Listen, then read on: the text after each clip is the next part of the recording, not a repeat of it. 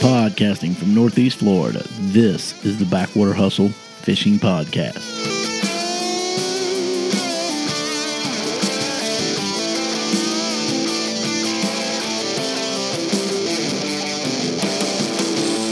Here are your hosts, Captain Don Taylor Jr. and Captain Ty McNeely. What's been going on with you, man? Just working, man, fishing, trying to uh, make a living out there, you know what I'm saying? Another day, another dollar. Yeah, so what are we going to talk about today? Yeah, I really have no idea. Yeah, uh, I'm, I'm just kidding. good thing we kept notes. uh, hopefully fishing, you know, Yeah, we're gonna talk about fishing. Talk about fishing or the weather or the wind. Talk about the wind. the wind sucks. It's, it's, it's horrible, man. Today I got blown like tw- it's 25 sustained today. Yeah. Let me look at my face. Yeah, the Not wind that they can sucks. see my face out there, but I mean it's like burnt red from Yeah, I can see it. being like wind chapped. You know, I normally have on like sunglasses all the time. Right. and sorry about that. But um, I mean, it kind of went away for a while there. and Now all of a sudden it's back. It's back. Well, that wind burn man or whatever it's called got you pretty good. It looks like I got chapped, wind chapped. wind chapped. Right. So, I think we're going to talk about what what today uh, casting. I think it is. Yeah, we're gonna casting talk about- and um, Yeah, casting accuracy. Um, how do you get good at casting? Should are people? you very accurate? um, I think. What I is am. your definition of accurate? well, I think I'm accurate. Um, my definition of Are you accurate. accurate about being accurate, or are you just accurate? I think my definition of accuracy when casting would be um, hitting the spot that I'm trying to throw my bait to, right? Not near it, but to it. Okay, well let's be more specific. So folks out there, uh, when you say hitting your spot, you mean three inches beside that spot, or do you mean because I mean I The I- spot. I, think I can cast pretty damn good. The And spot. I- I I mean, Mm-hmm. Come if, on, man. if you got a soft target, if you got a soft target, you know, I don't like that word soft target. That just Mm-hmm. sounds weird. I, I know, I know it's an accurate term, but it just sounds weird, doesn't it? Kind of I don't know. That's what it is. soft target. Like I'm, I'm fixing to bomb something over in Iraq or something. Anyways, Well, if you're trying to if you're trying to cast into a certain area, you know there could be cover, there could be anything there, and you're trying to get into it. You know, you could have just inches to to drop your your bait in there, your lure. So, but what makes a good caster? You know, here where we fish a lot, we've got overhanging trees, we've got docks and pylons, we've got oyster beds, we've got a, I mean, just a bunch, a bunch of stuff that we can get tangled in all the time. So we have to we have to be able to cast. We have to, and and you I get that. I'm just trying to. I'm trying in my head to really to think what would be considered accurate okay, or hitting the spot. Because I mean, I, I guess what I'm asking is this: so if I were to go outside right now, and folks could see us, and I could go out there and put a cup on the ground, you know, like a solo cup, Yep. One single cup. one single cup. You, you tell me you could throw a piece of plastic in that sealed solo cup from what's an average cast 20, 30, 40 yards. Uh, That's just pretty far. Probably don't- I 20 don't- yards. I don't know if I could. Yes, that's my point about Yeah, I don't hitting the know. spots. That's why I was kind of curious about Well, that's that's what we're going to discuss. is Okay. What is accuracy? Right. We're going to got talk you. about accuracy um, spots. We're going to talk about lure manipulation as well. Once you get the lure in the spot, what do you got to do to make the fish bite? lure manipulation. Yeah. Action on the lure.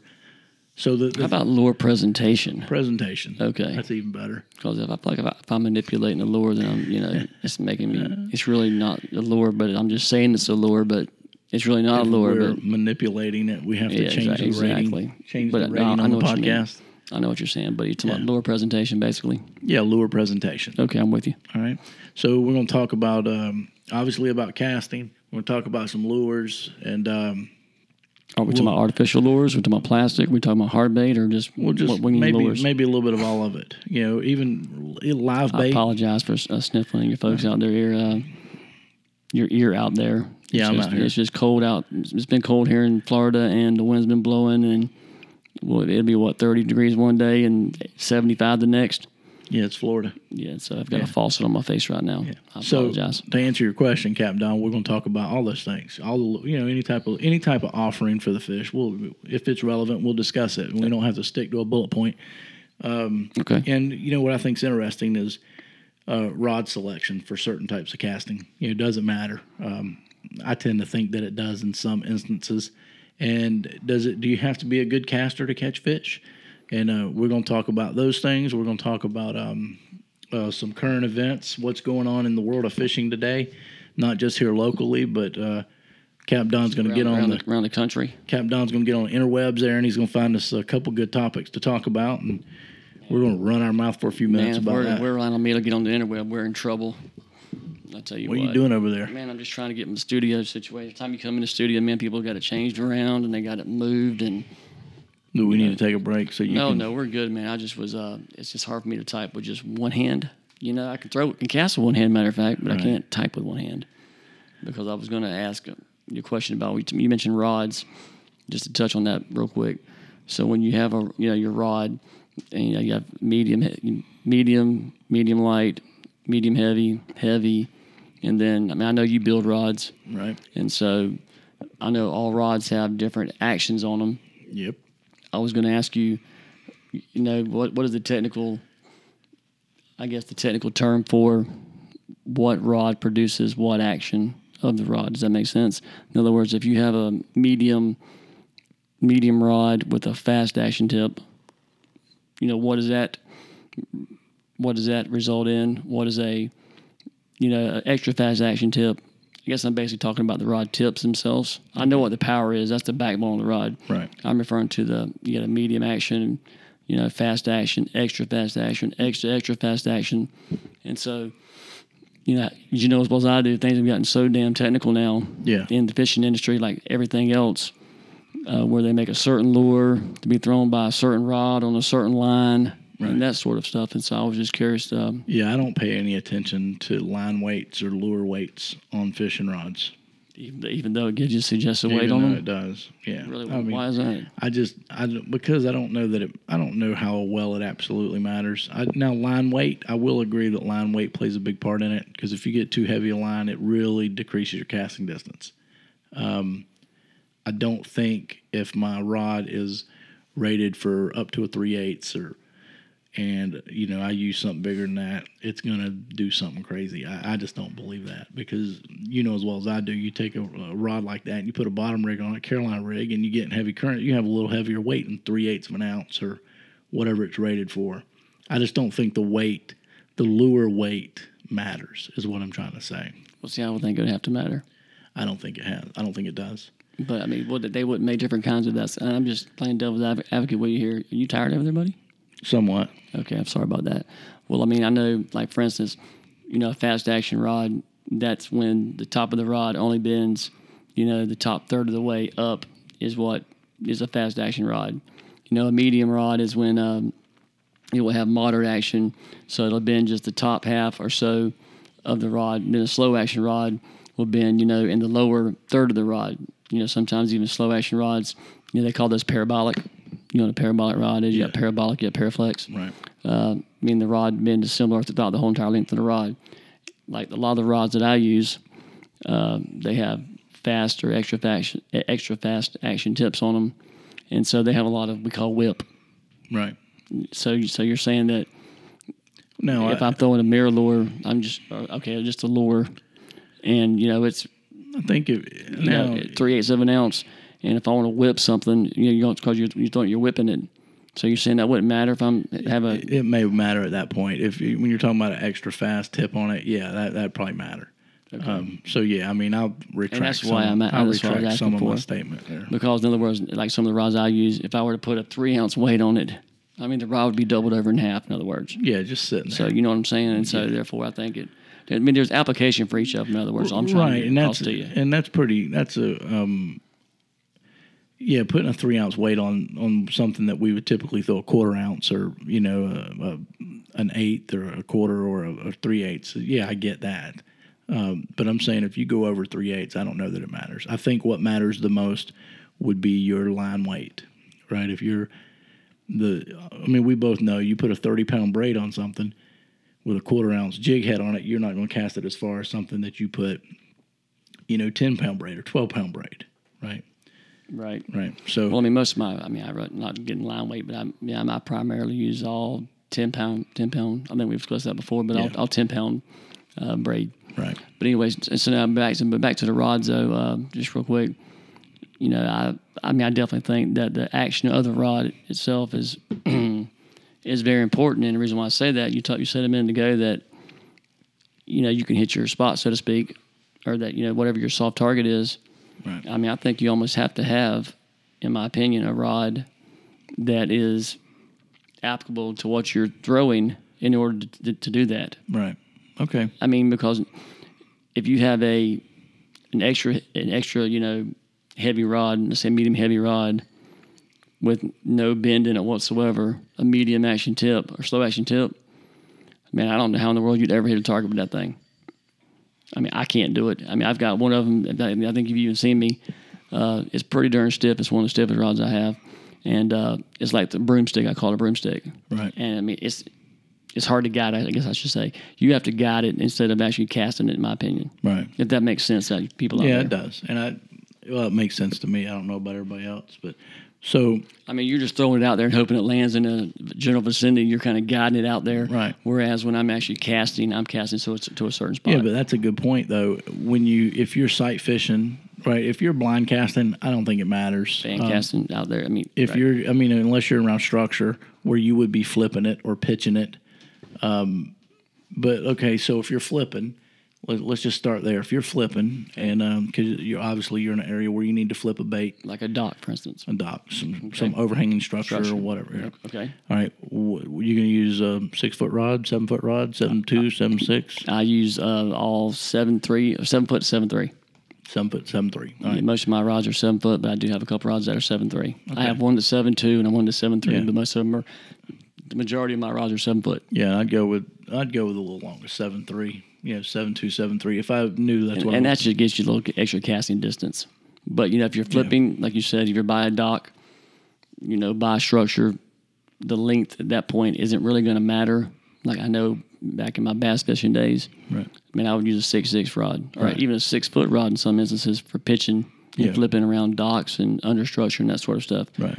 Now in the saltwater world, where you're not under as many trees, so to speak, but you are around a lot of docks and whatnot. I'm still throwing a seven foot to seven, yeah, anywhere from seven to seven three. yeah, yeah, and that's what I used to around seven foot. And I, mean, I can tell you, it's it, it, it's more difficult. I will I will promise you that. I mean, there's been some docks where you know that you're five or six foot off the dock, and you're trying to underhand pitch it. Yeah. uh, it's a lot more difficult. But I mean, it, I've just uh, you know gravitated, not, not gravitated, but I've uh, cha- adapted, I should say, to the way I throw it now. Right. Sidearm maybe as opposed to overhand or just straight underhand pitching it, Right, yeah, and skip, skipping it through the water. a skip, yeah, skip cast. be- It's something I haven't mastered yet. It's a skip cast. Um, I can do it. Not real confident in it. Um, I, I can do it with certain baits. It's funny. I can um, I can do it real well with certain baits. I mean, I know, I know there's only certain baits that you can do it with, technically, but uh, you know, I can even skip plastic up underneath some docks. But uh, you have the hard bait, of course. yeah, But you run the risk of tangling it up when you throw it like that. So you know, it's got its pros and cons. But you know, if I got a jig head on piece of plastic, I can get it to skip. Yeah, I got a. Uh, my son has a friend that he swears can skip bait a spinner bait, can skip cast a spinner bait. I've never actually seen it, Never tried it, but uh, never tried it. never thought about trying. To be honest with you. The the kid is a pretty good fisherman, so I'll take everybody's word for it. I mean, I've you know I have actually skipped a weedless spinnerbait Right. that I have, but never a straight out you know your blades, two blades and a you know jig head. No, I've never done that. Never tried it. yeah, I've never tried it either. So the um, so casting when when you're like we were discussing if you're if you're throwing on the fish that you see, okay, you get one chance to make a first impression. That's correct. to that fish. So casting now becomes very important, right? If you're blind casting, you don't know what you're doing. The difference to me between a great angler and a good angler, um, there are a ton, It's getting the fish. To, it's catching fish when you want to catch the fish. right? But there's there's a you would agree there's a Sorry, I just threw that in there. there's a lot there's a lot of good there's a lot of pretty good anglers out there there's probably even a lot of of good anglers out there there's not very many great anglers and the difference between to me with a great angler and a good angler is a, a good angler is going to cast hundreds and hundreds of more times than a great angler there's there's no need to stand out there and wear your arm out going just casting and casting and casting and casting and casting and I, I read a story recently that a guy had wrote about a fishing derby that he was in a few years back, and um, it was up north on a river, and he had got challenged. He was a 64 year old man, and he got challenged by a 21 year old kid for twenty dollars that In one hour, the kid could catch more fish. Same stretch of water, they flipped a coin for left bank, right bank. That's what they did. And it was which one out? It, was- you said it was who catched more, the most fish. The most fish in one Okay, hour. okay, I'm sorry. Okay. And uh, they flipped a quarter to see who would be on the left bank, who'd be on the right bank, and they'd start at the same, basically the same starting line, and they'd just move down the bank, right? One hour. Okay, The they in the old, same boat or anything? Or is no, it- they were or just different a- boats. One Okay, guy's on one side, one guy's on the other. okay. So the old guy says he when he started out, he just sat in the boat for the first five minutes and watched the kid cast. He said there was no doubt from the very first cast the kid knew how to cast. He was Mm-hmm. all over it. He was just he was a great caster. And in the first five minutes, he said he probably cast two hundred times. The kid did. The kid did. Okay. The old man hadn't threw hadn't cast one time. He said so he knew the kid had absolutely no idea where the fish were at, what was going to make the fish bite, where the fish would be. He had no idea about that.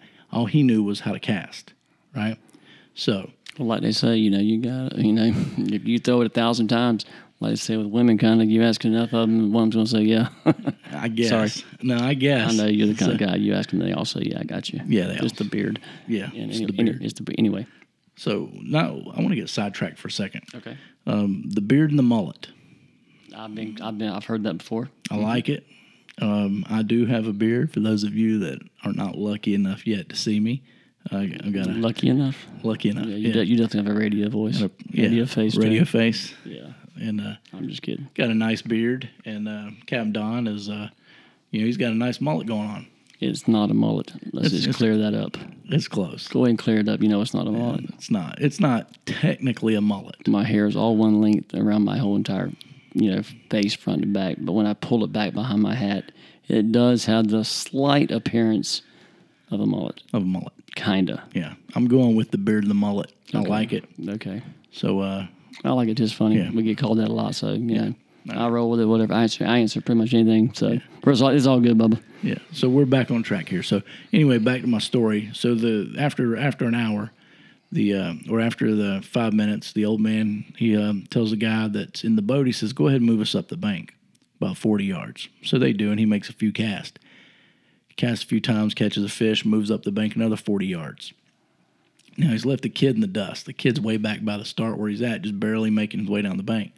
At the end of the hour, the old man had caught 21 fish. The young kid had caught three. Wow. So the the lesson. Well, okay. What is the last time? I'm, I'm just okay. I have several questions about that, but okay, go ahead. So I guess the lesson would be w- what catches fish, the quality of the cast or the quantity of the cast? Well, I have a, several questions about that little tournament there they had, or that little exhibition they had. First of all, uh, the old man's bank could have held a lot more fish. Could have. Number one. Could have. Number two, he obviously could have been, well, in my opinion, he's probably a better, uh, you know, probably made better casts. And um, I mean, just my opinion though. I mean, I hate to be so skewed, but uh it sounds like to me that that bank had a lot more fish on it. But I, I know we're going with this here, so I so go ahead. But I'm just throwing that out there. But Well, and, and I don't the, the there's no antidote to it. There's no there's no there's no gotcha moment uh, for the story. That was basically the end of the story. And- so why do why do old man catch more fish than the kid? Well, he never. uh, the end, The ending of the story was with the question I just asked. Oh. So did did the old man catch more fish because quantity of cast or quality of cast? Obviously, Can't answer that. right. So I mean, no offense. I'm not trying to well, no, I get it. go aha, but I mean, I, just, I, I can't answer that without being there. So what I'm I'm trying to to draw a circle here is that You're trying to draw me an analogy here in a way. well, nah, circle. I'm Okay, circle. closing the loop maybe on it. I got you. So okay. if if you go out and fish and you're just casting and casting and casting, um, you could be doing more damage to the fishery, spooking fish, running fish off, whatever, than you would if you pick your spots. Does that make sense? sure. Okay. All right. So I mean, you know, it- it's funny. My friend will tell you that. In my, you, well, you fished me before, so I'll tell you. But I mean, I, she's been around me a lot, and she's you know fished with me and other people, and uh, she's real quick to say that I, I can't do a whole lot in life. you know, I can't. I'm not a mechanic, and I can't really. I can't paint, and but she said, but when it comes to like throwing a rod and reel, you know, that's about all that I can do really, really well right. uh, well, I should say a rod, but uh, I think casting is very important. I mean, it took me a long time to, but I've been, you know, casting since I was a little kid. And I mean, there would be times that I would go out in the backyard. Uh, you know, you, you learn you learn real quick in fishing uh, if you're going to be successful and you're going to make good quality casts. But you know that if you're going to catch fish, that you need to make quality casts. Right. I mean, how many times we've all said it, and I'm sure everyone out there listening, it, you make a great cast, you throw it in a three by three pocket, and then bam, you go, heck, that cast right there deserves a fish, but you don't catch a fish. Right. But with that being said, you still have to make those good quality casts because a lot of times those fish are going to be, you know, once you learn to fish and you kind of learn what you're looking for and you learn structure and you learn location and you learn eddies and you learn you, you learn how to read the water. Well, you learn where you need to make those casts at, Right. and you're going to be a lot more successful fishing. Yeah, if and you if can you- make those casts, it's just that simple. And if you can't make those casts, you, you're never going to catch fish. Well, no, you'll catch fish, but you won't be as highly success. You, you won't be successful at it on a regular basis. Right. on a uh, what's the word I'm looking for here? Consistent. Consistent basis. Yeah, there you go. Exactly. I mean, that's my opinion. So we could make the statement that it's foolish to try to catch fish before you actually know how to cast. You mean like so? It's kind of like kind of trying to walk before you crawl. Yeah, In a I way, I mean, you know, it all goes back to what you are what kind of fishing you're doing, though, man. Right. I mean, my, I mean, just Well, honestly, even go back to your cane pole days as a kid, right? Mm-hmm. You're gonna put that. You're gonna put it in a spot, right? And there's always that spot that you're yeah, aiming but for. not necessarily. Yeah, we it's rarely, subjective, though. I mean, Yeah, if but you're rarely- fishing in a round lake and you've only got 12 foot of line off a cane pole, it can only go in so many directions. That's right. Okay. No, so, I I, mean, get it. so, you know, when you really, when you get on a boat and you start cruising down a river and you're messing, with- you're, you're in the current right? and you realize that you only have a certain wind. the wind, and you only have a certain amount of time to make a really good cast at a certain spot, you know, to try to be successful. Right. Uh, you'll learn real fast that you need to learn how to cast. Yes. I mean, without, I'm not going to sit here and say that people that can't cast in a three by three spot or a five by five spot aren't, aren't going to be successful catching fish because that's just not accurate. Well, I know. Because you can get out in, on the beach or you can get out on the bank and you can throw it as far as you can yeah. and catch still catch fish. And so it's a whole different. It's, it's a whole different in my mind, a whole different Well, yeah. application. The guys that fishing off the beach or out in a boat offshore, they don't really have a casting problem, right. right? So, but but we're inshore fishing here, um, Right. And so we need. I guess we guys should Yeah. should preface all this by saying and even even let me back up. Wh- Yeah, I mean saltwater fishing or even freshwater fishing to an extent inshore. bass fishing, bass fishing, Bass through the fishing. creeks and rivers and stuff. Yeah, Where casting would be super important would be fly fishing. never done it. And you never done it. I know we're gonna get you out there this spring. That ain't gonna happen. Yeah, it is. No, you're gonna Okay. go. Um, no, you're gonna go. So uh, I, yeah, I'll try anything once. Jeff wants to get me out in a kayak. That'd be funny. That'll be exciting. yeah, no kidding. Yeah. But anyways, All right. The back- so back- casting. No, Mm-hmm. so we agree that it is important, and maybe for guys like us, I mean, we're both professional fishermen, um, for lack of a better term. well, I think if you want to do anything well, I'm the kind of person You got to do it. that n- wha- whatever I'm doing, I want to try to be the best at what I'm doing, and I want to know I'm gonna have every advantage in my arsenal when I go to do it, Right. whether it's hunting or whether it's fishing. But I'm gonna have taken all the necessary precautions, you know, taking all the have the best equipment you know, that, that I can possibly afford or have, and then set myself up and prepare myself to have the best result at the end of the day. I mean, you know, fishing is not easy hunting's not easy, but you know, this is from my fishing here, but you know, it, it's really, it's not easy. I mean, you think about it, the world's covered in 70% of the water. That's a lot of area for fish to be in. That's a lot. Okay. And for you to go out there and think about it, it's pretty amazing. That's what I love fishing for. When you hunt, you can narrow down an area where a deer's going to walk through, or you can put a cor- corn pile out, you know, and Yeah. Everywhere they haven't built a building yet. uh, right? There's gonna and- be but, but trees. you can put feed there and have him come, have them come to it. You know, or if you know if females and does are co- coming through, then you know you can set yourself up for it. Now today's technology with cameras and all this kind of stuff, Yeah. fishing. Yeah, you have a graph Yeah. that you can look at, but other than that, you can't really chum them. Right. You know that, that I'm. You know, Yeah, it's- obviously, well, you can, but it gets within reason. and- and- Yeah. yeah. But I mean, so you're out there in a big, ha- yeah, over three quarters of the world covered in water yeah. you're throwing a lure that's three or four inches long with a piece of lead attached to it. into a massive body of water, and you're trying to fool a fish who's super smart. Yeah, he's know. he's eaten food before. Yeah. and you're trying to get him to think that that's a piece of food. Exactly. Which takes us takes me to another thought. To what is basically what we're going to talk about today is you know What does the fish actually strike? So I'm a I'm a redfish or a trout or a flounder. I don't care what fish you are, where you fish, whatever your fishery is. Think about your fish that live there. Whatever they eat naturally is what they eat. They're familiar with that. They've been eating that since they could eat. they've been eating that since they could eat, They've been eating it since they could eat. since they could chew, huh? Right? Yeah. I mean, think about it. So, Okay, I'm with you. you know, if you're a largemouth bass and, and your deal in your lake is frogs or snakes or Shad. shad or, or whatever, that's what they them guys have been eating that.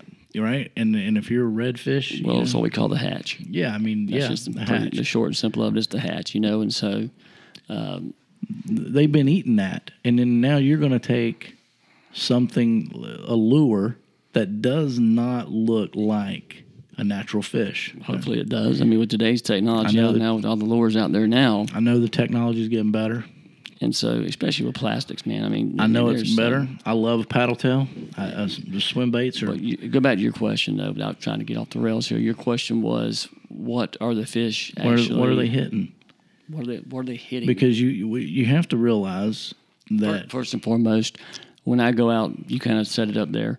When I go out to a river, lake, creek, you know, wherever it is I'm fishing that particular day, uh, I'm going to look to see what bait's in the water. That's one of the very first things that I do.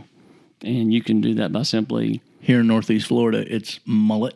mullet. I mean, there's other things too, but you got mullet. You know, that, that's probably the main thing here. A lot of mullet, um, glass minnows. Saw a lot of those today. But so what I'm gonna do, I'm gonna try to find me a bait in my box, my arsenal, that matches that, and I call that profile. I try to find something that's going to have the similar a similar profile to it. Right. And a lot of times with today's, you know, baits out there on the market, you're going to have about three and a half inch to th- three inch, in, three inch to probably five inch plastic that, that, you know, somewhere that can match the profile of what is in the water. Right. Same thing with the hard baits. You know, you can buy anything from You can buy them, yeah, from two two inches all the way up to huge. eight, nine, 10, Yeah. 12 inches. Right. So I, I agree with you 100%. We're going to match Okay. whatever we see, match the hatch. Right. Right. and I, I know it's a cliche and you hear that all the time, but, I No, mean, but it's- the truth. It's the truth. if, if you're out there throwing a, a three inch, you know, piece of plastic and and there, you look all around you and there's two Three- in, two inch or three inch finger mullet, you're you're probably not gonna have a whole lot of success that day. You're right. Okay. So here here's here's my thing with it. You you get your your plastic, right? Mm-hmm. So there's everywhere you look, there's three inch finger mullet running, right? So you put a three inch plastic on, right? So you're matching the hatch. You toss it out there. Sits on Am I the tossing out there? Am I casting it? casting it, tossing it, throwing it, winging it. Well, I'm just trying to figure out which one we're doing here. I don't give a damn how you get. you got it in the water. You cast it. Okay, you make your cast. All right, it's good right, cast. right, right. All right, it's good cast. And uh, what you don't know because you can't see it in the water is that there's fish there, right? So why does that fish My depth finder's gonna tell me that they're there. not? I'm just take- kidding. Not, well, well, okay, so it does. No, but but I- why I does know the what you're fish saying, not though. take that plastic, right? So, and here's what I think, and I could be totally wrong, and I probably am. When you fish with, um, when we fish with live bait, whether it's finger mullet or mud minnows or whatever, The difference is when we cast a live bait out there and you're easing that live bait back and you're working it and you're working it and working it, you can feel your live bait alert you that a predator fish is coming. You can feel it. The the fish starts to act different. Especially if you're fishing with a popping cork, you can watch the cork. You can start watch the dancing. cork, right? I'm just giving a general Right. you know, generality for folks out there listening. You know, you watch your popping cork, you can see that physically. Yeah. So and you can feel it with without it when you're fishing a jig. So what you have now um, out there is an intelligent bait because you have a, a fish that knows that it's in trouble and it's trying to get the hell out of the way. Right. What you don't have with a lure is an intelligent bait. The lure has no idea it's in the water, has no idea there's a predator coming for it. That's why you better be an intelligent angler. So sorry. you're the one, yes. So the lure manipulation or action or whatever is what we have to create to entice that fish to strike that artificial bait. Because without it, it's just something that looks like a fish, but when the predator fish approaches it, it doesn't react because it doesn't know. And we don't know that there's a fish approaching it. So our lure doesn't react the way a live bait would react and try to run and hide. And it doesn't entice the strike. Does that make sense? Yeah, it does. But let me ask you this. Okay. And I- I'd like to hear other people's thoughts on this also, because it's funny that we're having this conversation, and you and I haven't really talked about this a whole lot. I fished this past Saturday in a tournament, as you know, and I went to a spot that I had done a couple charters, a couple charters, and we had caught, a, you know, a, a ton of fish. And the point I'm making is this: so when you rig your plastic, how do you rig your plastic tie? Let's say a paddle tail, three and a half inch paddle tail. How do you rig it? I would rig it through the nose and out the back, just like I guess a conventional rig. Is that what you're asking? Yeah, exactly. Yeah, that's it. See, well, I throw a lot of weedless, as you know, so I have my keeper in the front, Right. and my hook out through the middle of the back somewhere that- of that. Well, when I was fishing on Saturday, I'll tell you, we you know during my charters, you know this time of- here right now in Florida, the water temperature is really cold. We're talking about the mid 40s, maybe 50, um, but really cold, and the fish right now seem to be in a lot deeper water. So I've been having my clients jig head, you know, quarter ounce jig head, mud minnows. Seems to be the ticket right now. There's a lot of glass minnows in the water, still finger mulled around. And I think you know as well as I do that it's hard for a redfish, or even a trout, to turn out a mud minnow. So with that being said, you know, absolutely slay them on Tuesday and Wednesday. We'll get out there during the tournament and, you know, catch fish and whatnot. And, but, my, but my point I'm making is during the tournament, I, I was thinking, you know, I've got my jig head, I mean, I've got my plastic rigged, like I just said, with the screw lock through the nose of the plastic and protruding out, you know, coming out the middle, the middle of the, uh, you know, the middle of the plastic. Well, when you rig your mud minnow, how do you rig your, mu- your mud minnow? Depends on how I want to fish it, but typically through the through the mouth and out the eye, out of the Okay. the forehead or whatever. If depending on how I want to fish it. Exactly. So ninety nine percent of the time, I do it through the either tournament fishing I'll rip, or I'll do it through the top lip and then out as the eyelet or you know, eye socket, or I'll you know when I'm charter fishing, just because I know they're going to get hit pretty easy. quick. It's Yeah. easy, quick.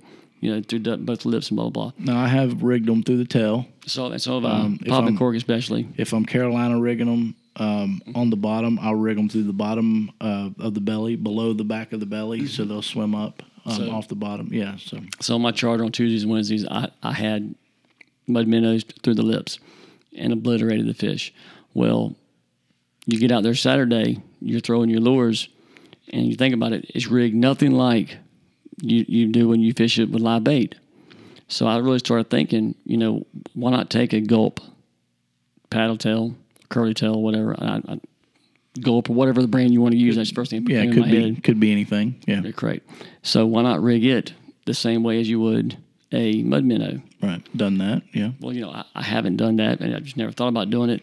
But you know, wouldn't that? you- Do you, think that would make more sense? I And think- as far as your presentation goes, or I not? think it makes the bait.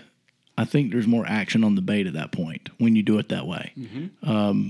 there's less protection for the hook, if so. But I do think there's more action. Now I've even went a step further and I've trick worm rigged paddle tail, so to speak, Mm-hmm. right? And I don't know that that's not the right term, but I've rigged it just right sideways, right through the belly. I know what you mean. You like the like dead stick. That I, tr- I I know what you mean. Trout trick worm. I, I, I know what you're saying. yeah. I mean, just right like straight a drop shot and a, a wacky worm. just right straight through the belly. Right, I'm with you. And um, so you basically the hook goes right through the middle of the bait, and you got one the head's out one side and the tail's Keep out. in the other. mind, folks. We know we're professional anglers, but we're you know we're not you know, the bass anglers of the world, and they probably know all these technical fancy terms and all that kind of good jazz. And, and we're not that. We're just everyday everyday guys that love to fish, and we're just trying to bring it to you and we bring it real. Yeah, so But, um, yeah, so I so don't if have one a of you technical- know it all professional guys want to call us up and, and hand us some definitions, we'd be more than happy more to than take happy them. to tackle it. Yeah. But my point is, you know, I just started thinking, hey, you know, why not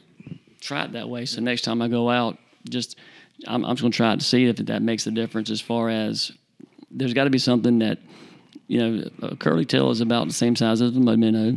Right. Uh, now, granted, it's not you know moving and putting out the same scent and whatnot down there, but you're still getting that reaction based what you're doing.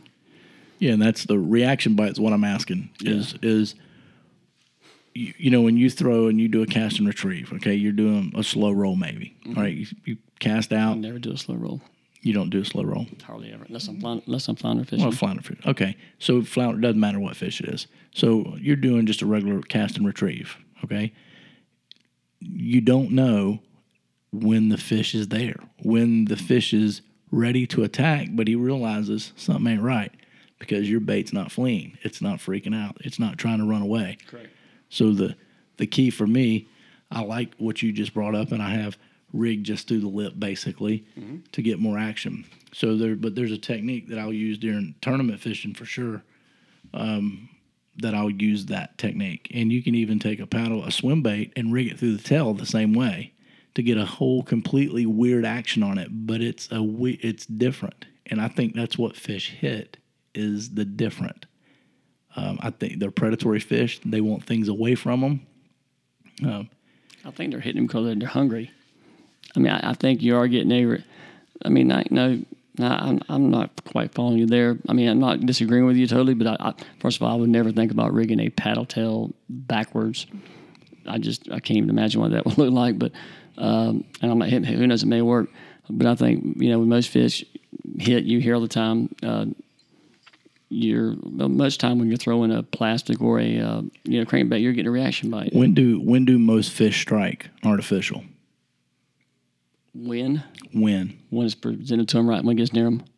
Well, yeah, when that it what you gets near mean? 'em. But in okay, when it's moving forward, when it's moving up, when it's moving down, when it's moving back, Most times on the drop, when it's falling, falling, yeah. right? And it's probably because it's fallen at a more unnatural way than anything else you're doing with it. And and fishermen are to blame for this because as fishermen we get into patterns. We got weather patterns. We got summer patterns. We got s- winter. You know everything's a pattern. I'm with you, yeah. So you make a cast, twitch, twitch, roll, twitch, twitch, roll, whatever, right? It's a pattern. It doesn't take much, you know. The, we you know, we have to give the fish some credit. You know, they live in these environments. They're not. They may be dumb animals. I don't know their brain. I don't know how big their brain is. I don't know how intelligent they are, but they know what they eat, right? Right. That that's my only point about the the presentation on those baits. Well, as far as presentation goes, I think a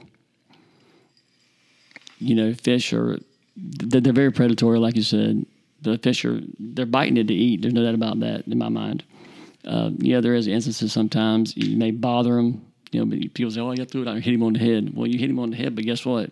He's not.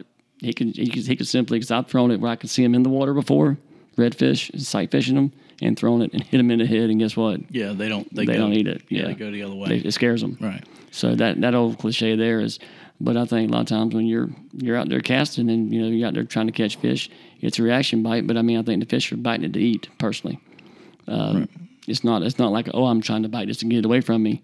Now, little fish will do that, but I mean when the big fish come up and they thump it and they hammer it and they you know it's on. Right. That's because they're eating. And they're, and they're territorial and, pred- and, and predatorial. So therefore, they you know they, they're trying to get it fast, so another fish won't get it. Especially if you're fishing with a school or with the school, within- absolutely.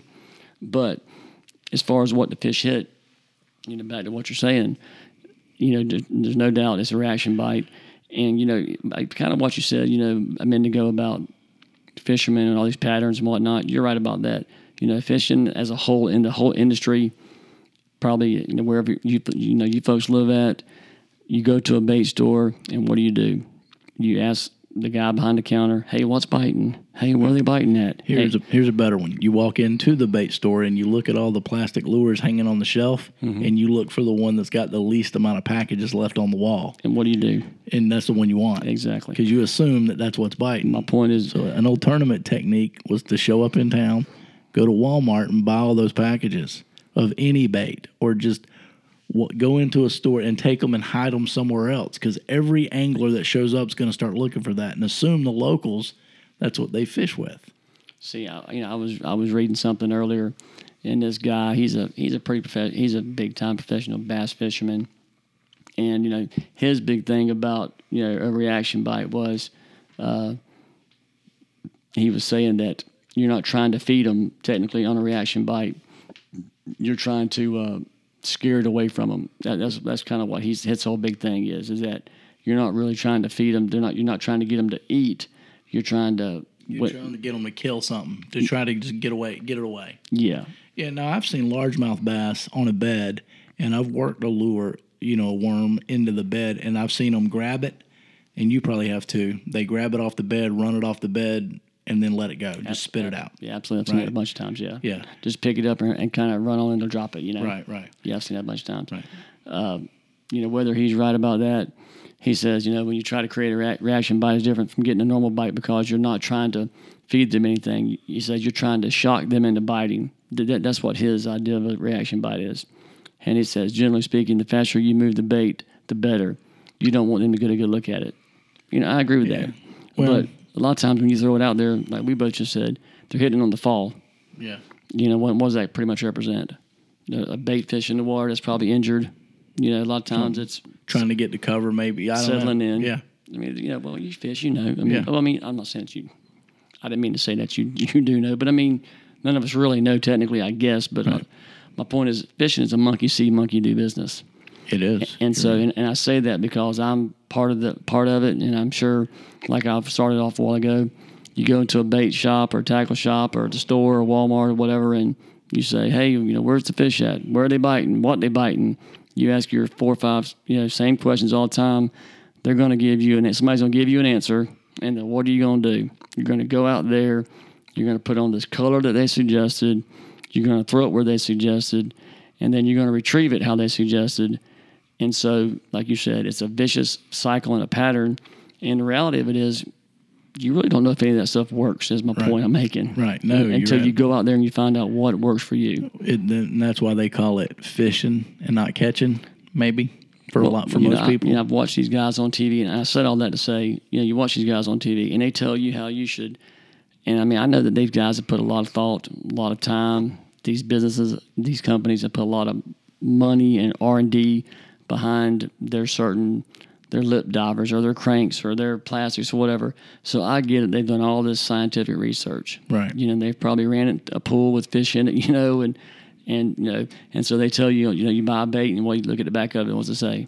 You twitch it, you pause it, you retrieve it, Right. you slow it, you fast it, all this kind of stuff, which means they really don't know what They really works. don't know. They really don't know. Right. Slow it down, speed it up, and all this kind of stuff. The point is, you have to really be out on the water. You have to see, see what's going on in the water. If you see the bait fish coming by and they're they're moving kind of gingerly with just in the current, well then you dead stick it. You Right. know, in my opinion. Or if you see them scampering around, you may want to speed it up and twitch it. And so there's a lot of things that you can do as an angler as far as casting goes, what I've learned to do in this last even a couple years is really pay a lot closer attention to my surroundings. I look I look down more now than I ever have fishing, just because I'm trying to see what's going on in the water. Right. You know what what you know what the bottom looks like, what the bait fish are doing in the water. Sure. What the bait fish look like, and I can I can go on and on about that. But when I started doing that about three or four years ago, it's taken my whole new, well, my personal fishing level to another level, and now my professional career to another level. To another level, Right. you know. And, and I'm, and if people at home can, you know, kind of grasp this concept, don't just go to the bait shop and, well, old Fred said, old Fred Altman said, uh, you know, buy this bait here and go out and throw it here, and then accept that as being the way it is. Right. You- You're you're you're, you're really shortchanging yourself. Yeah. The guy at the bait store is selling bait. And I'm not trying to get on a soapbox here, but I'm just trying to help out. Yeah. No, you're absolutely. And I agree with with all of what you're saying. I mean, I think there's a certain time to twitch, a certain time to pause. I mean, you know, who in the hell really knows Who- how many yeah. times you should twitch it, how Yeah. many times you should pause it. Three times. Now, I know that, you know, cold water, you should do this. And it's something, there's, there's a lot of theory and fact behind that. I get that. Yeah. But at the same time, people, you know, just, I'm, I'm just trying to say, go out there and experiment and experiment until you figure out what the fish are biting. Number one, it's very self gratifying. Sure it's, it it's is. rewarding. Yes. And that's the best way to learn. Yeah, I think you and I are both challenge the process kind of guys. You know, we're not the status quo because this is the way everybody else is doing it. We're not that guy. Um, You tell me. just like, like where we fish here now, because everybody's saying, "Oh, oh, the fish are bigger up north, or the, the fish are biting up north." What does everybody do in a tournament? There's going to be 30 boats in a tournament, and just because one or two people say it, guess what? 25 of the boats run up north. Right. Doesn't mean they're going to catch fish up there. Yeah, doesn't mean there's better fish up there even. But the point is, I mean, it's like I said, it's a monkey see, monkey do industry. It's a monkey see, monkey do. And I'm not criticizing the industry any you know any way, but I'm just stating it. I, I think it's a fact. You know that, that- Right. you know. Yeah, it, there could be. I mean, depending on you could get up there and you could get up there and catch better fish, or you could get up there and catch nothing. I mean, it's all about the the angler. just what I've seen so far is that the fish up there right now at this particular time seem to be a little bit bigger. They are, and they're better fish. And uh, we talked about this before on a previous podcast of why um, why I feel that way. You know, those are my home waters up there, so to speak. Sure. And um, you know, I still I stand by what I said. And you know, the unfortunate thing for everyone out there um, that doesn't know, you know, uh, what's going on here in our fishery. We're in Jacksonville, Florida. We have the St. Johns River, uh, 310 miles long. It runs from south to north. Right. Um, it's a very it's uh, spring fed, uh, so to speak, or it starts in the springs and flows north that way. The um, they're under it right now. They're battling a big dredging operation. They're doing a lot of damage to the river um, with very little resistance, and I, and I believe that the work that they're doing is destroying the river. Um, there's a lot to contend with anyway in the river. You've got one inlet coming inland to feed a lot of area. There's A a lot, lot of spots. there's a lot of river, a lot lot of a lot of places to fish. Yeah, a lot of places to fish. A lot of uh, creeks and tributaries and estuaries and a lot of water flows in and out of there. Yeah, and um, you know, there's a there's a lot that comes with it, and when you start changing the bottom structure, and that's what they're doing, um, making the channel deeper and wider, and they're they're making a lot of mess, and I think that's affected the fishery. So do Um, there's a lot of people that think that it hasn't, but though I don't think those people are fishing. No, I think anytime doesn't matter if you're fishing or if you're hunting or if you're out in the wild or anytime you start messing with, with an animal in their natural habitat, it's going to affect them. It's going to It's affect. going to be no different than a hurricane hitting here. Mm-hmm. when it, it rips down half your neighborhood, guess what? It affects you. Well, yeah, I mean, when you think about people that live in a place where there's high pollution in the air and they can't breathe or smoke, and Mm-hmm. you know, if, if it's real smoky in your neighborhood, you get cover. And I believe fish are the same way. If they can't breathe, the, you know, good oxygen in the water, and we've talked about dissolved oxygen and how it gets in the water, and, and we're way off track here where we're talking about casting, but this is relevant to fishing. Well, I think up there, you know, talking about up north, just briefly, and then we'll move on. But I think, you know, with the inlet up there, I mean, granted, we have an inlet here in Jacksonville, but up there, Well, we've got the sound and we've got the inlet. We got St. Mary's Inlet and we got Nassau Sound. right? So you, I think you have a lot cleaner water. Yeah, coming they're in only and out. 12 miles apart. yeah, you just have a lot more, you know, clean water. You have like a lot more bait, also more concentration of it coming and going. Yeah. Now, I don't think it's better up there all year round, but I think at certain times of the year, like especially during the winter, I think the water's probably warmer coming in. Yeah, the water is warmer coming in, and the same reason the water's probably a little warmer right now up there than it is down here. I don't, you know, It was, maybe it was 48 degrees up there today. right, Not that I went up there, and the sound it was in the sound area. right, and the sound. So, uh, You're talking about way up north, way up north. well, I'm thinking, yeah, well, you're just in the sound, but you know, they just started doing this dredge thing in Jacksonville too. They just started tearing up the river real good this year. So, They've torn up the little jetties. They've uh, dredged a lot of the St. John's River. yeah, all that's going to be gone, and you know, there's, there's, um, Talking about the little jetties going to be gone. yeah, Or yeah, it's, it's Yeah. gone right now. isn't Chick- Chickapit Bay. Yeah, that's a all lo- that's Oh, lost going cause to be that right whole there. estuary is going to be gone. it? Yeah, It's, it's already starting to seal in real bad. Well, and, and you got to think of how w- that water, the water that the, the St. John's River is an outflowing river. All right, just to go ahead and get off topic and talk about this, it's an outflowing river, and I don't remember the number, um, three hundred and something million cubic tons, or I'm sorry, cubic yards of water per minute is outflowing at the mouth of the St. John's River. Something crazy. It's a little over my head. Yeah, it's crazy. It's a lot. Yeah, it's a lot. So now you have an incoming tide. When the when the tide's coming in, it's bucking the outflow. All right, it has to. Because it always flows out. 'Cause it So always people flows need to out. Understand that. So Right. the tide is always going out, but the current comes and goes. Right, that's right. I'm so sorry, the current is always going out, the tide comes and goes. Right, the tide comes Sorry. goes in and out. Yeah.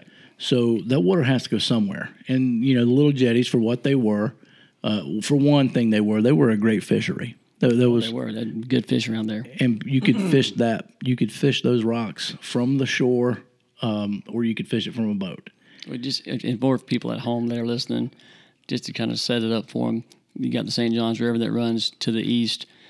Uh, off to the south, you have the ICW, and the little jetties acted. What was a jetty there? It, you know, it pile of rocks, you know, Mm-hmm. big big rock pile uh, that ran pretty good ways in the river, and it separated the ICW from the river, diverted the water, uh, of course, to the um, ICW there. And now that that's gone, I mean, it's gone. the current just smokes through there constantly. The current underneath that that Wonderwood Bridge right there is brutal. crazy now. Yeah, it, and it really has. It has really uh, de- affected the fishery there. I Yeah. know we used to go there and catch some really good. Uh, you know, we catch a lot of bull reds here in our northeast Florida area. Have a good spawn that goes on here, and it's just now is non-existent in, in that area. Right. You know, as opposed to how it used to be, just last year at this time. Right. All right. So well, all right. That's um, I guess our Talking conservation. about casting, yeah, that's, what Yeah. that's our conservation griping moment there. You know, our, one of our rants about that, but well, you know it's good though because being professional anglers, we are conservationists, I and try to be. if if we're not, then if we're not, then it won't be here for future generations, and it may not be here for us if we don't take care of it. Not to sound like a tree hugger or, or you know, um, you know, an environmentalist. I don't think so people to speak. really, you know, even, I mean, I, well, I, I mean, I'll, I'll lump myself in that category. You know, 10, 15 years ago when I was a, a lot younger, you know, you don't think about when you're on the water, about all the pollution in the water, and you don't really think about if you throw something in the water, how it's going to affect things. And, but when you, I guess you, you get older, and well, especially now since I'm on the water every single day, right. you know, it's it's it's crazy to ride around, and you just it's a shame to ride down the river and you know ride by a part of the marsh somewhere and just look at where the wind and the river has blown up just piles and piles of garbage, and Garbage. trash. Uh, you can look down the water. Our water's real stained here, anyways. And in some areas, you can just look and it just looks like it's just milky, chocolatey. Yeah. It just looks real stained, and Right. it's, it's, you know, and you can't help but think, you know, is it pollution? Is it you know other stuff in the water that shouldn't be there? Yeah, and it's probably both of those things. I would probably tend to agree with you. Yeah. No doubt about it. So anyway, that's our that's our rant, I guess, for today on that. Um, Yeah, we're, I, you know, we were talking about casting earlier with everybody, and we were discussing casting, and we were, you know, discussing lures and presentation. you know, even rods to, you know, to choose which, what, you know, what rods to throw with what lures and that sort of stuff, and the actions on the rods and and whatnot. And I just think the best, like the best advice that we were talking about earlier a minute ago, is to get out on the water and practice, practice. Um, it can only up your fishing game. I tell you that, Right. Yeah. no doubt about it. You know. Yeah. Practice. Wow. Oh, That was loud. You okay, weird. man? You all Yeah, I right? don't know what My that gosh, we was. got some of that beard. Did you choke on your beard? Okay, you don't have to keep doing it. Gosh, Hairball. man. Hairball. Fur yeah. ball? Yeah. Yeah. nice. Fur ball. Really nice. So bring us up to speed on some current events, current topics. What's going on in the fishing industry? What do you got? What are you looking man, at? I've, I've been fishing this week. That's current. Yeah, it's current. You know, Yeah. I caught a bunch of fish. Yeah. Except what was that for today? Today was kind of, it was actually brutal today. Uh, I will tell you, with the wind blowing 25 sustained today, it made for a tough day of fishing. But on Monday, Tuesday, and Wednesday this week, it's been an absolute jack fest. Uh, well, I, I mean, I don't mean like catching jacks, but I mean like jacking the fish. Right. It's been nice to get out there and put a spank down on them. You know, and, I mean, an absolute crap load of trout and a ton of redfish and catching them on plastics, catching them on mud minnows. Uh, just been a Monday and Tuesday and Wednesday was really a great day of fishing. Great Right. days of fishing, I should say. But uh, today was another whole another story. That's why it keeps you humble. I Right. always say that all the time. You know, to you and my friends, fishing is a sport that will definitely keep you humble. It sure will.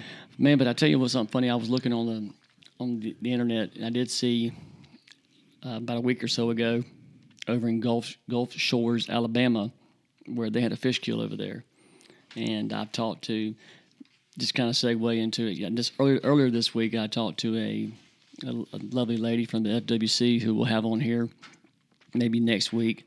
She is a one of their public information officers, and so she's in touch with all the you know the fish assessments and the fish kills and the water temperatures and all that good jazz that goes along with. I say good jazz all the time. and I don't even like jazz music, man. What's up? What's up with that? You must like it. I don't really. You're just a fan of corny sayings, I guess. My secret jazz lover.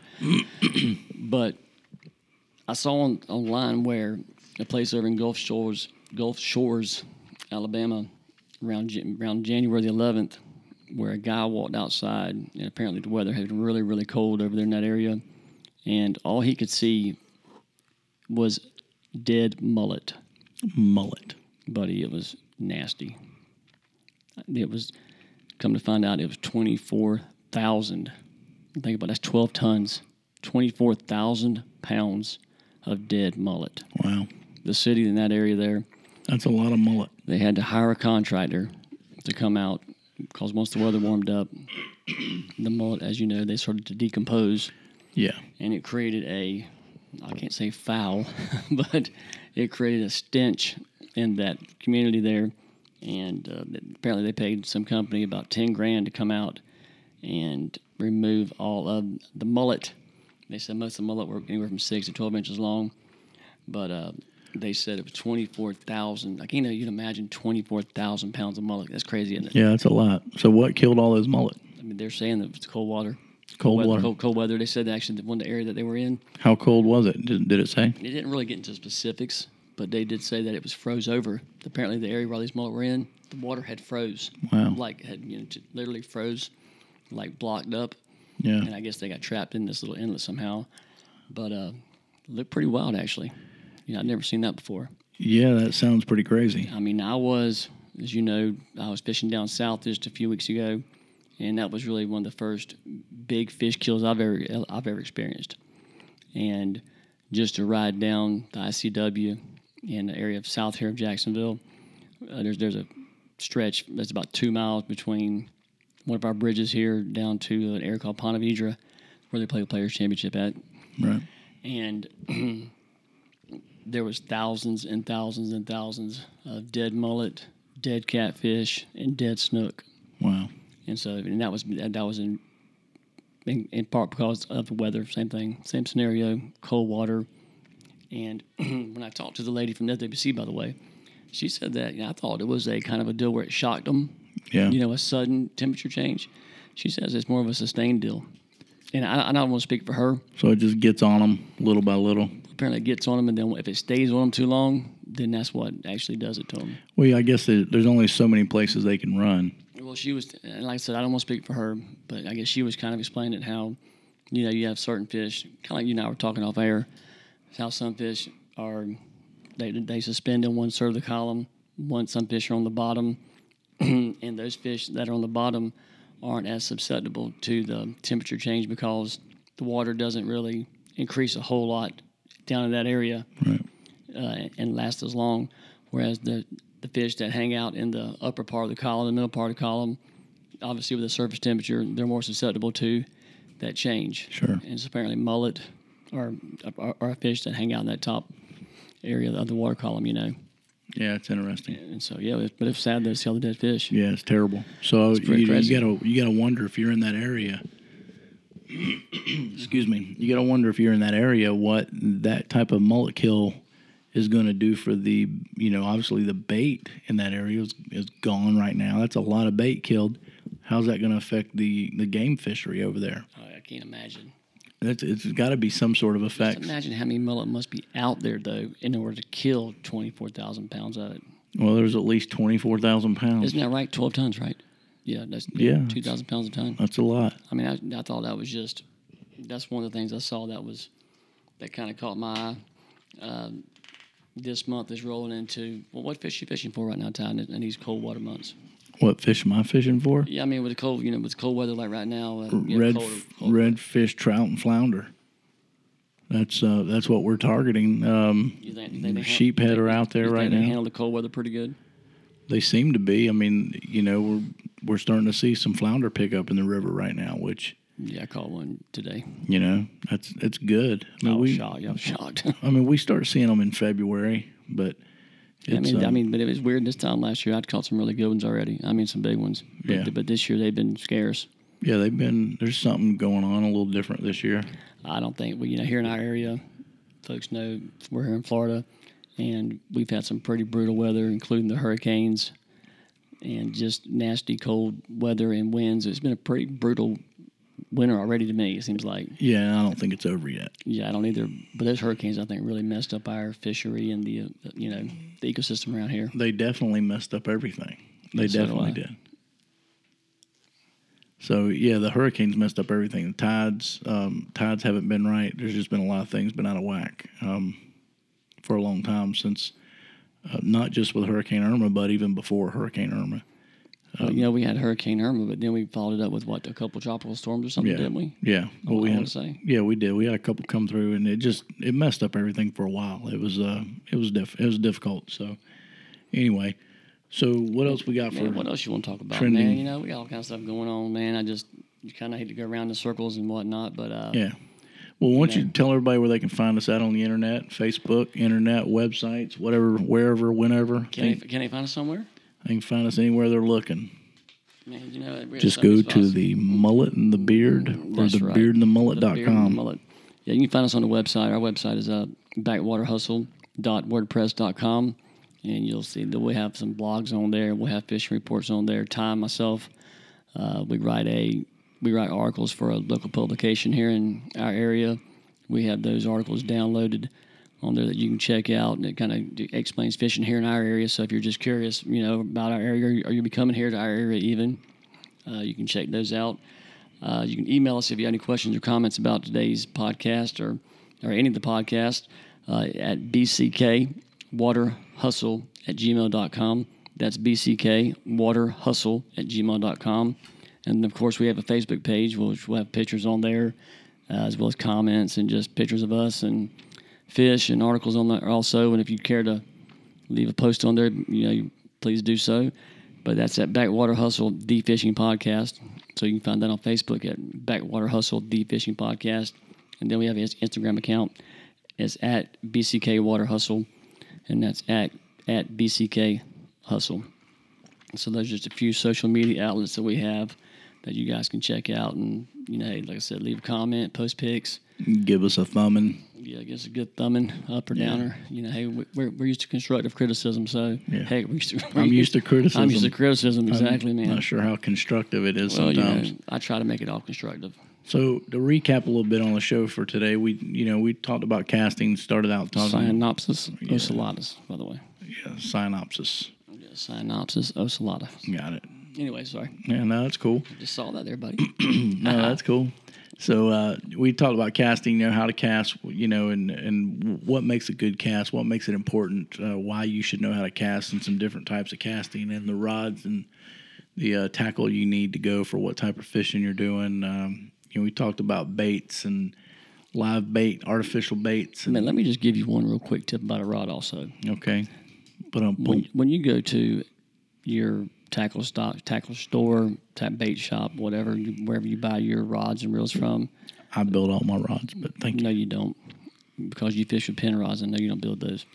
No, I would never claim to build those. Never had one break though. I, well, good for you. we'll pass on that. But uh, And I think I told you on our Mm-hmm. last episode about the uh, the one reel since you you're brought up supposed, to, that you're with supposed to build pin. me. It's supposed to build me a rod, by the way. Yeah, that pin reel that I got that I've never washed, rinsed anything for a find year. that hard to believe because I know you better than Buddy, me. I 'cause you wouldn't watch lie to everything. you. But uh, man, the best thing I can tell you about a rod is when you go in the store, man, you know, pick it up, feel it, and you know, it's like playing a guitar, or I'm trying to think of what else. Hey, try it, like try your shoes on. You know, pick it up, hold it. You know, see how it's balanced. But man, if it just if it feels good in your hand, I mean, I know it sounds weird, Right. but You'd be surprised how you can pick up one rod and they'll be pretty much the same thing, but one of them will just feel different. Yeah. I think w- when you're selecting a rod, you know, if you really if you're into fishing and it's not just something that you're going to do for the weekend, spend the money and get a, a quality. If you can get a custom rod built for you, do that. The the rods you go to the store and buy, these things are built on an assembly line. They don't know what kind of reel you're going to put on that thing. They have no idea what kind of line you're going to put on it. They give you suggestions, so they're built around this framework. You know, keep in mind, though, you know, we said that earlier, but keep in mind, you know, a lot of the rods, some of the rods, and maybe we should have detailed, you know, I'm, I'm sitting here thinking, and maybe we weren't clear enough, but, you know, a lot of the rods, they're built for certain applications, for certain kind of lures, and there are rods that are hard to throw. Yeah. And the, the more there's there's a different degree of difficulty Right. with different rods. That's Yeah. the way I can put it. Yeah, I agree. If you have a fast, extra fast action tip, you've really got to whip it. You've got to you know Right. put some. Arm, it's a lot arm more into it. Uh, forgiving though. Okay. You don't think so? No, I than a don't. stiff rod? You think a stiffer rod is more forgiving than a, w- a one that's got more of a a quicker action? For me personally, no. I mean, I could be totally wrong, but I just I'm just speaking from just for me. I just you Because know, earlier you said because you you had a have broomstick because rod. you that- have to whip a rod. Yeah, because I'm not very good at throwing that kind of rod. I'm not used to it. Okay. You know, if you have to really because you have to put exert a lot more effort into throwing a rod with a fast extra fast action tip. yeah.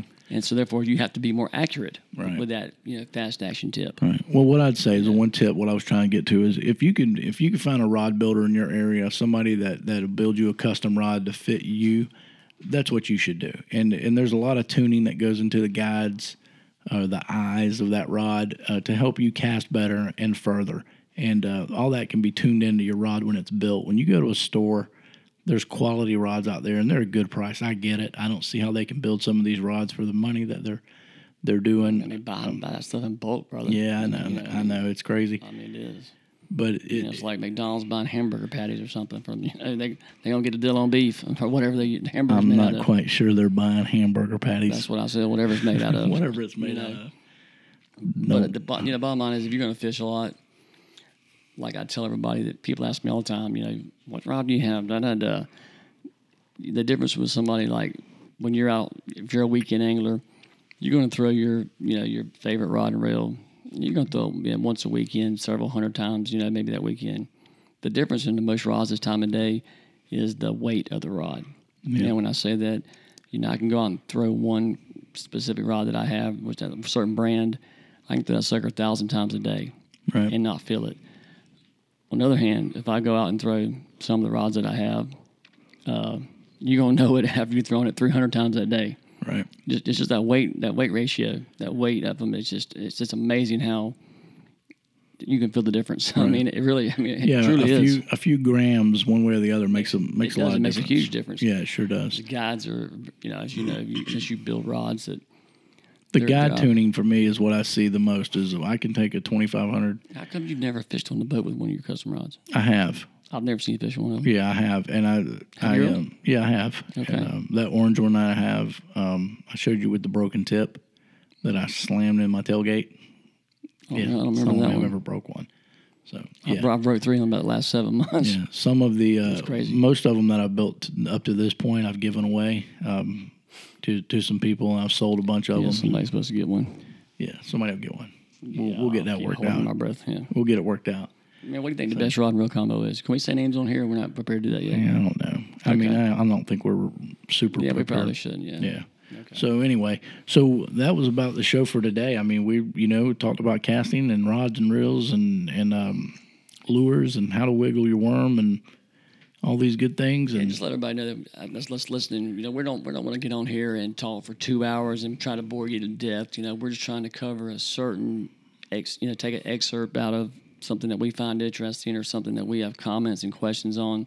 And next week we're all going to read some of those comments. Yeah. I mean, or actually questions, and we'll, we'll read some of the comments too. yeah. uh, that people send us, and you know, we'll t- touch base with some of those. But I mean, we don't want to bore you with three hours of just Uh, for us babbling. yeah babbling and, Yeah. and bunch of facts and da da da. Right.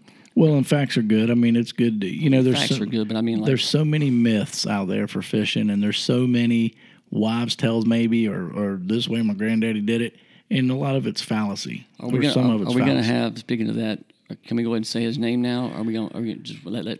Yeah, no, we can, and introduce him that's what next I was week. going to do. We Okay, um okay. A, a few episodes ago, we had a discussion on here about myths, and we started talking about the pressure myth and barometric pressure and those things, and and uh, an article that we had read, and we actually ran down the author of that, um, a guy, um, Doctor Ross, Mm-hmm. and uh, we found him, and um, he's more than happy to come on the show. So within the next few weeks, we're going to you know run him down, circle him up and put him in the hot seat and ask him a bunch of questions about this myth thing about or what we may or may not think's a myth about the pressure and see if we can get some some answers from uh, maybe an expert we'll see if he's an expert just And I- because he's got a doctorate out there doesn't mean he's an expert but we'll see That's correct. Yeah. And also, uh, just let you know that we're going to also have a in our area, we are controlled by the, I guess, control is a good way to put it.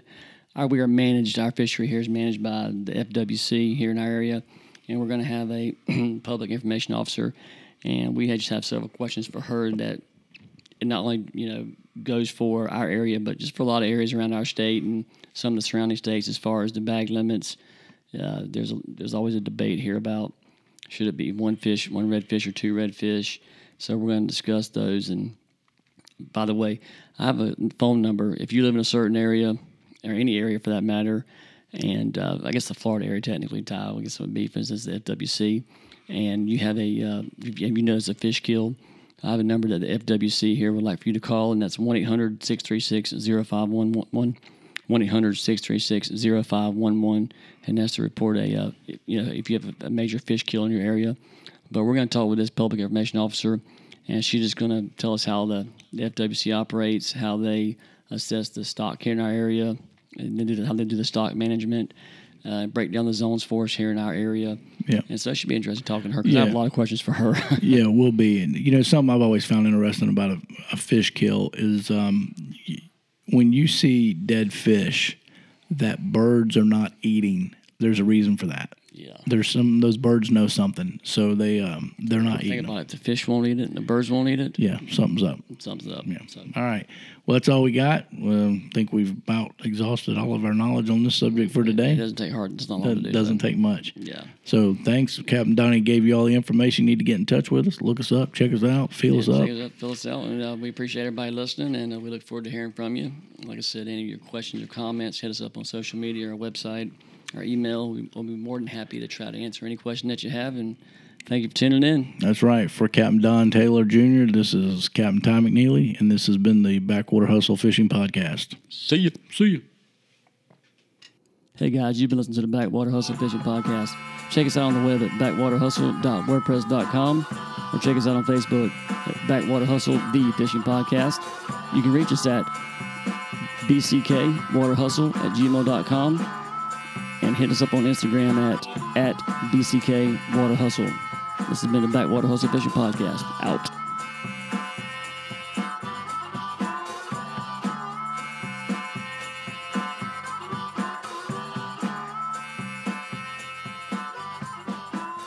That's all he is, Captain Donnie.